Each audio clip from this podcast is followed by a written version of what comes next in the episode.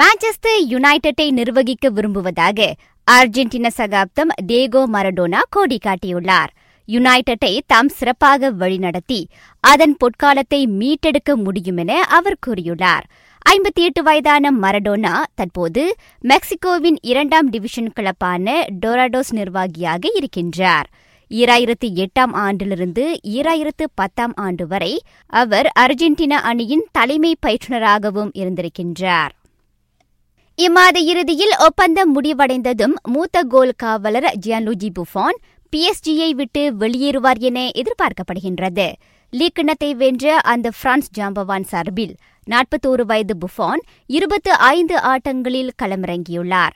தாம் தொடர்ந்து விளையாடுவது குறித்து இன்னும் முடிவெடுக்காத புஃபான் இத்தாலிக்கு திரும்பவிருப்பதாக கோடி காட்டியுள்ளார் செல்சி வீரர் எடின் ஹசாட் ரியால் மேரிட்டில் இணையும் நிலையை நெருங்கியுள்ளாராம். அந்த பெல்ஜிய நட்சத்திரத்தை வாங்க எட்டு கோடியே எண்பத்து ஐந்து லட்சம் பவுண்ட் தொகையுடன் கூடிய உபரி தொகையை கொடுக்க ரியால் ஒப்புதல் அளித்துள்ளதாம். அணியிலிருந்து வெளியேற விரும்பும் தனது விளையாட்டாளர் கிறிஸ்டியன் எரிக்சனுக்கு தொட்டனும் பதிமூன்று கோடி பவுண்ட் தொகையை நிர்ணயித்துள்ளது.